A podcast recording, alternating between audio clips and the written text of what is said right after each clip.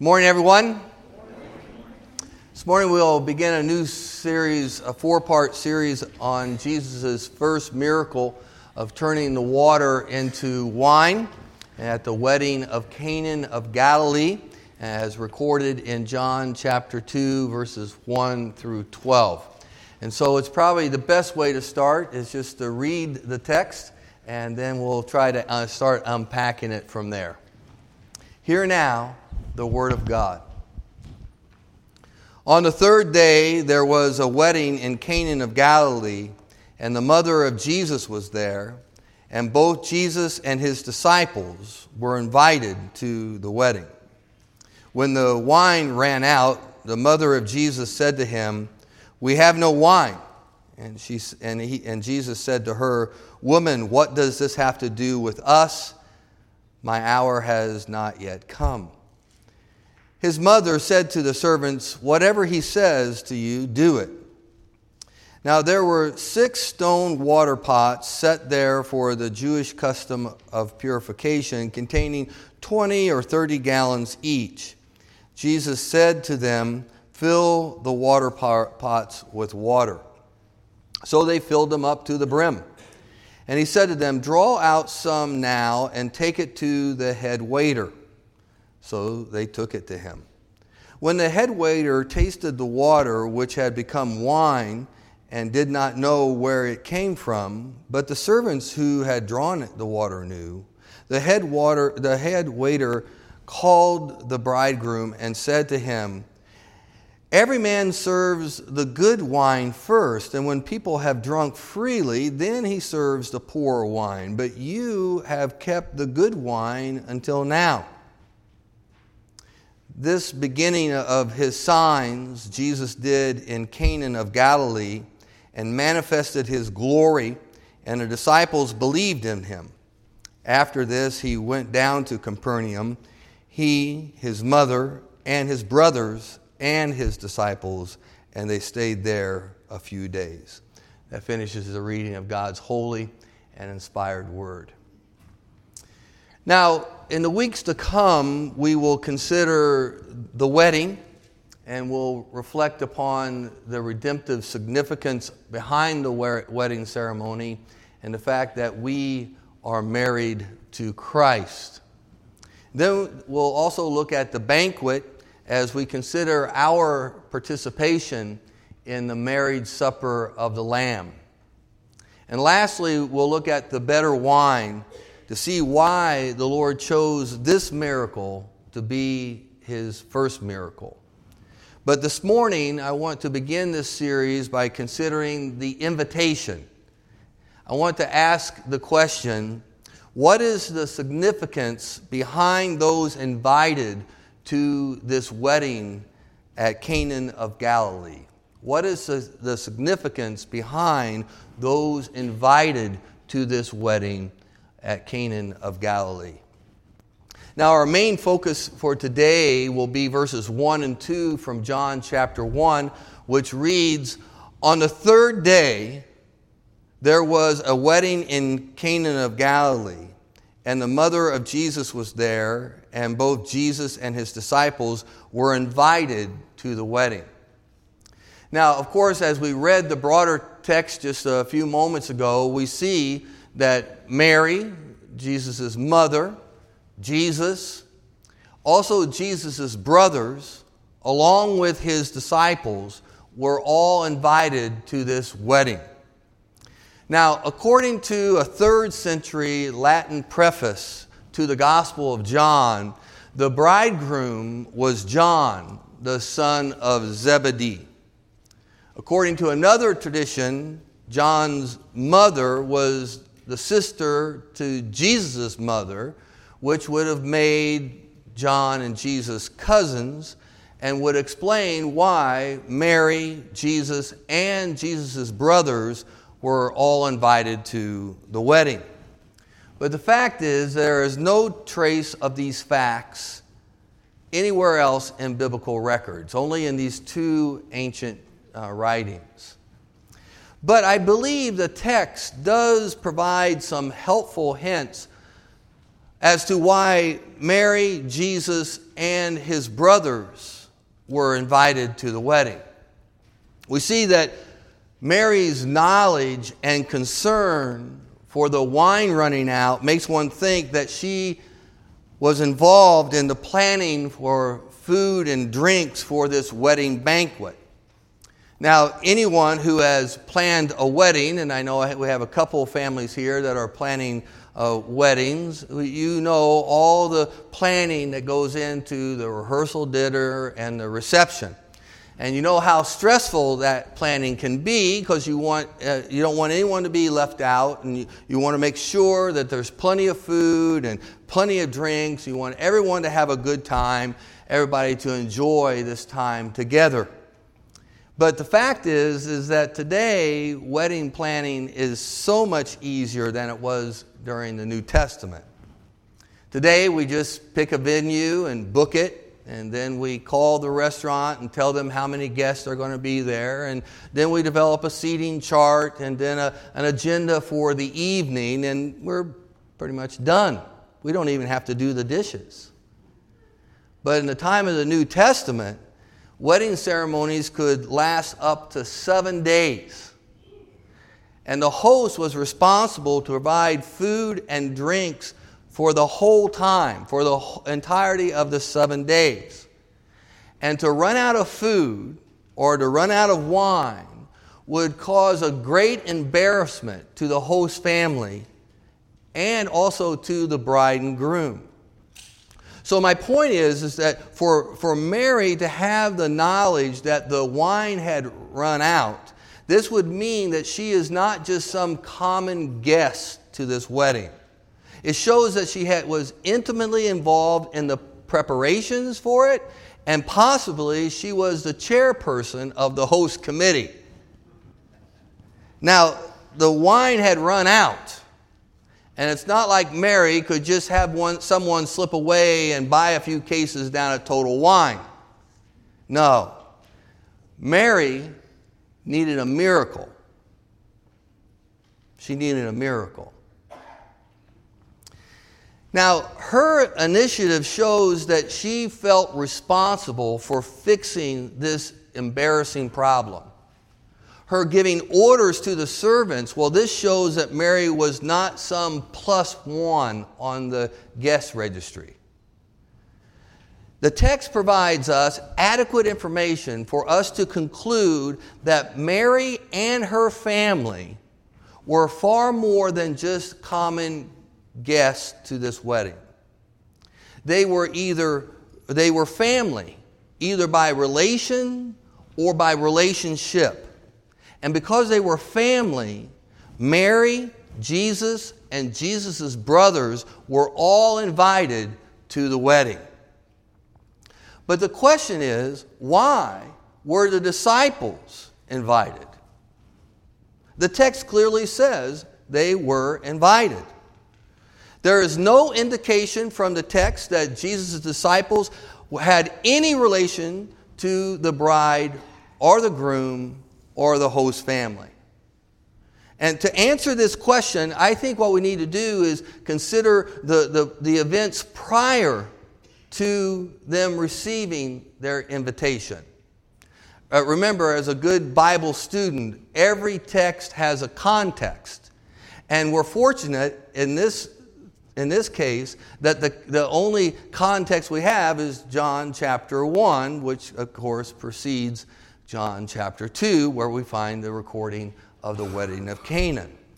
So when we look at John chapter 1, in the first half of the chapter, we first have this divine prologue where we are introduced to the Word becoming flesh and dwelling amongst us. Amen?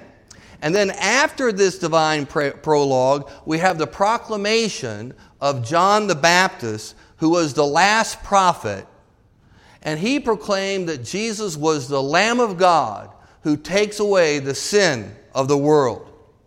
We see that in the first part of John chapter 1 that, that John inaugurates Jesus' earthly ministry by baptizing him in the river Jordan. And John makes testimony by saying, I myself have seen and have testified that this is the Son of God.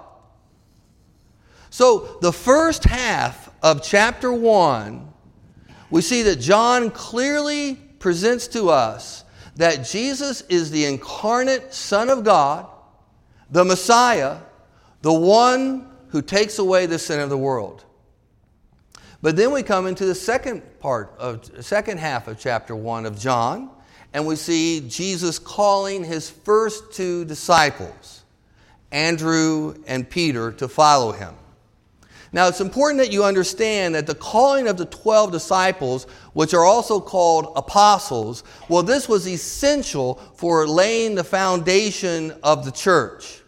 The disciples were called by Christ to leave their houses, leave their lands, leave their occupations, and to follow Christ exclusively. Because upon the shoulders of his disciples, Jesus will build his church. Now, the original 12 disciples, they were special and they were unique. But they also serve as a representation to all believers of what it means to be a disciple of Jesus Christ. And I believe that this is essential for us to understand why the disciples were invited to this wedding.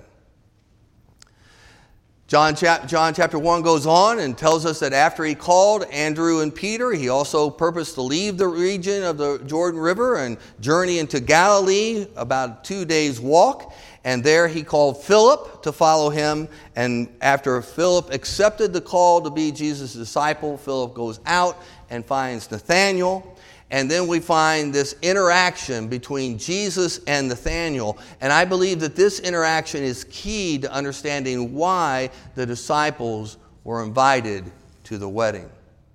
The Bible tells us that Jesus saw Nathanael coming to him and said to him, Behold, an Israelite indeed, in whom there is no deceit.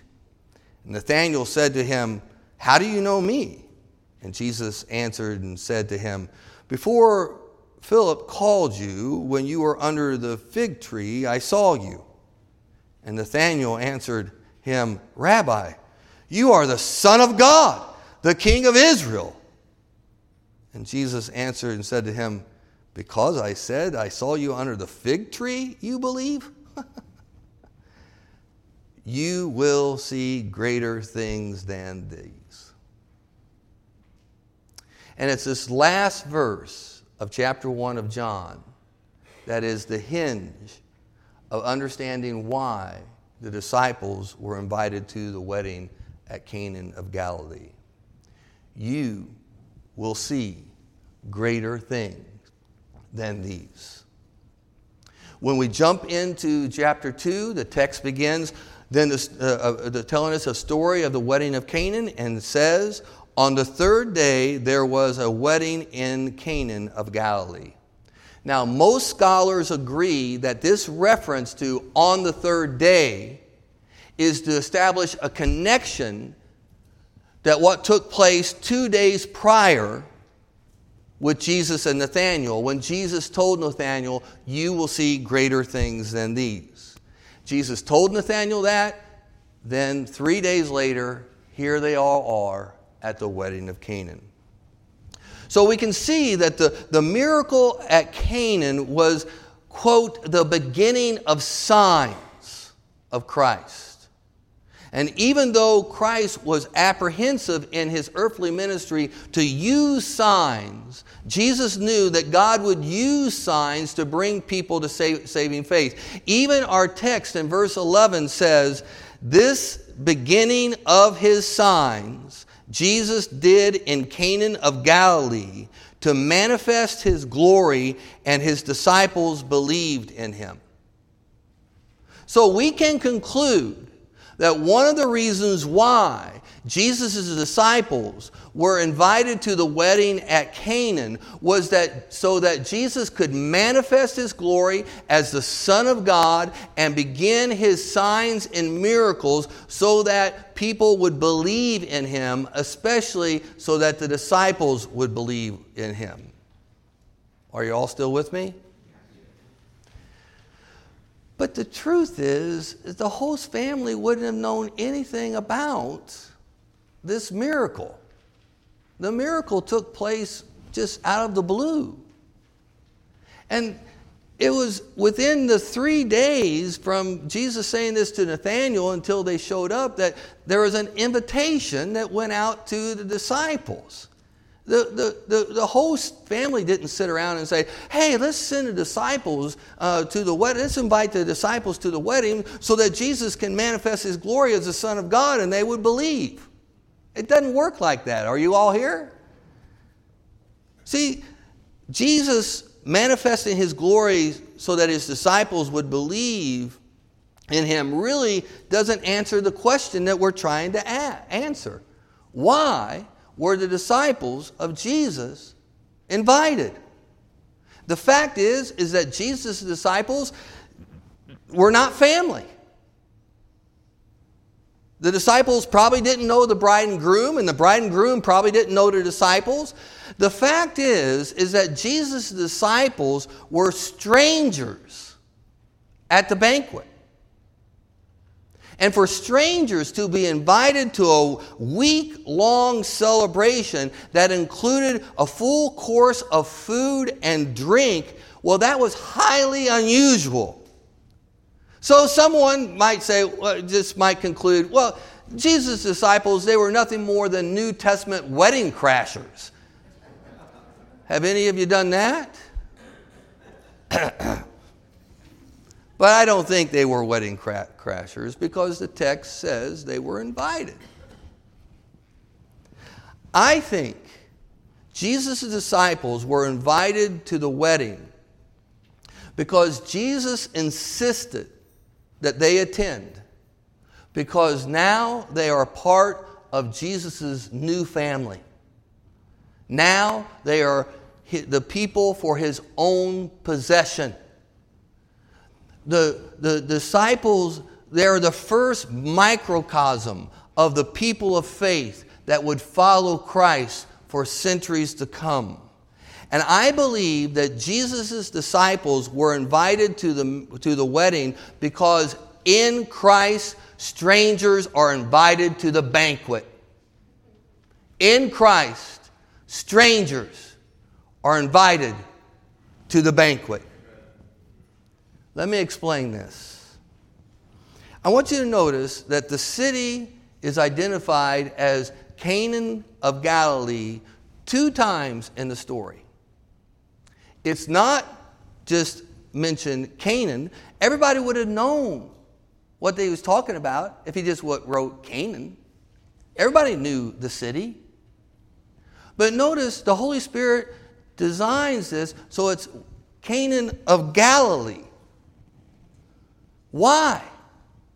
Because the prophet Isaiah had prophesied eight centuries before the coming of Christ that the Messiah would bring the light of the gospel to the people of Galilee. Isaiah says this, but there will be no more gloom for who sits in, in anguish, as in earlier tribe, times he treated the land of Zebulun and the land of Naphtali with contempt. But later on, he will make it glorious by the way of the sea on the other side of the Jordan, the Galilee of the Gentiles. And the city of Cana was in this region that the prophet Isaiah is prophesying. The, the the prophecy continues. The people who walk in darkness will see a great light. Those who live in dark land, the light of the, uh, the light will shine on them. They, you shall multiply the nation. You shall increase their gladness. They will be glad in your presence, as in the gladness of harvest, as men rejoice when they divide a spoil. It sounds to me like there's a party going on because the gospel has come. Well, most specifically, because Isaiah goes on to say there's a party going on, there's a light to this dark land, this Galilee of the Gentiles. Why? For a child will be born to us, and a son will be given to us, and the government will rest upon his shoulders, and his name will be called Wonderful, Counselor, Mighty God, Eternal Father, and the Prince of Peace. And there'll be no end to the, to the increase of his government or of his peace on the throne of David and over his kingdom to establish it and uphold it with justice and righteousness from then on and forevermore. Trust me when I tell you, the zeal of the Lord will accomplish this. Therefore, the first miracle at Cana of Galilee was to underscore that Jesus came to establish a new community of God's people. And Jesus meant to unveil this new community at the wedding of Cana, inviting these strangers to the banquet. This good news of this new gospel community, Jesus taught, is not restricted to the nation of Israel, but it will be a community of strangers. Strangers from every tribe, every people, every nation, and every language, a community of strangers. Jesus made sure his disciples were invited to the wedding to underscore the fact that in his new community, strangers are invited to the banquet, praise be to God. Listen, brothers and sisters, every disciple of Christ must remember that there, were, there was a time when we were strangers to the covenants of promise. There was a time when we had no hope and we were without God in the world. But now in Christ, the Bible tells us that you who were formerly far off have been brought near by the blood of Christ. And Jesus wanted to show in his first miracle strangers are going to be invited to the banquet. You might as well get used to it. Now, we'll talk about this more in, a, in the next few weeks, but it's important for you to know that the Bible says that in Christ you are no longer strangers and aliens, but you are fellow citizens with the saints. You are God's household. These disciples were part of God's household in Christ. Therefore, they had to be invited to the banquet. Brothers and sisters, no matter what your background is, no matter what your disability is, no matter your sin, no matter your situation, Christ, by His Holy Spirit, goes out into the highways and along the hedges and He compels everyone to come in because Jesus wants His banquet to be full. Amen? what's so interesting is that the name Cana from ancient times has been translated ownership or possession. I believe that Jesus made sure that his disciples were invited to the wedding at Cana, not only to underscore the fact that strangers are welcome to the banquet, but to emphasize that when Christ calls us to be his disciples, we become one with Christ. We become his. We are, when Christ calls us to be his disciples, the Bible says we become one with Christ. The two become one flesh. And as the Apostle Paul teaches us, he calls this, this, this, this spiritual oneness between Christ and his church, and his spiritual oneness between Christ and his disciples, this spiritual oneness between Christ and believers. Well, Paul calls it a great mystery. The greatest mystery of all. That when Christ calls you to be a disciple, you become one with Christ. The members, we are members of the body of Christ. The Bible tells us that He has chosen us to be his possession, his own possession. And if Christ has called you to be a disciple, you need to hear this clearly today. You belong to Christ. You don't belong to this world. You don't belong uh, to the, the problems that you're facing. You don't belong to the situations in your life. You belong to Christ. You are with Christ.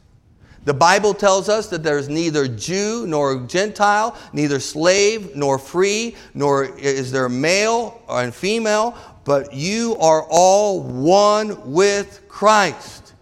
In Christ, there is one flock and one shepherd. And Jesus' disciples were welcomed to this banquet not because they were members of the wedding family, they were welcome to this, to this banquet because they're members of Christ's family. And, brothers and sisters, the same is for you. Because you are in Christ, because you are a disciple of Christ, you're invited to the greatest banquet of all. You're going to sit down at the marriage supper of the Lamb. You are married to Christ. And in the meantime, we have the opportunity to drink the better wine. Jesus didn't stop at anything to make sure that you knew your identity. And he wasn't going to exclude anyone. He wasn't going to exclude his disciples, and he's not going to exclude you. You're invited to the banquet, you're invited to the wedding feast, you're invited to drink up on the better wine. As I close this morning, I need to ask Is Christ calling you to Himself? Is Christ calling you to be a disciple of Christ? To leave the world behind and to come and follow Him exclusively? Is the Holy Spirit seeking you out because God, by His providence and by His sovereign grace, wants to make sure you're at the banquet? Is Christ calling you today? If He is, then I, I ask you to surrender your life to Christ, receive Him as your Lord and Savior, receive Him as the only one that can take away your sin. Maybe there's someone here today and you're like Mary and you need a miracle. Having by somebody slip off the total wine is not going to help your problem here. You need a miracle. And if you're that person today, then I want you to follow Mary's example. That once she was confronted with this embarrassing situation, immediately she went to Jesus. She told him the problem, and she expected him to fix it. Maybe you're here today and you need a miracle. Maybe for some reason you feel like a stranger today. Maybe you feel outcast in some way. But I want you to know the good news. The good news is that Christ specializes on calling strangers friends. And you need to really accept your new identity as a disciple of Christ, that you are in Christ, that you certainly in Christ are invited to the banquet, invited to the wedding supper, and you're invited today to drink of the better wine provided through Jesus Christ. Will you accept it? Will you receive it? Don't stand outside. Come on in. Let's pray. Oh Lord God, we come to you today. And I acknowledge that you're calling me to yourself today. I acknowledge, Lord, that you're speaking to me to become a disciple of Jesus Christ. Lord, I let go of the world. I will let go of all things. And I embrace you as my Lord my Savior. Jesus, come into my life and claim me as your disciple today. Lord, I come to you and I admit to you I need a miracle. And some outward force isn't going to save this time. I need Jesus to deal with this problem. Lord, I come to you and ask you, Lord, for a miracle to change things. Lord, I come to you today. I feel like an outcast. I feel like a stranger. I've done things that makes me feel alone and isolated. But Lord, today I've heard the good news that in Christ, strangers are invited to the banquet. And Lord, I want to thank you for your invitation to me. And Lord, as I come into the banquet, let me enjoy the wedding feast. And Lord, let me drink of the better wine. We pray these prayers in Jesus' name. Amen.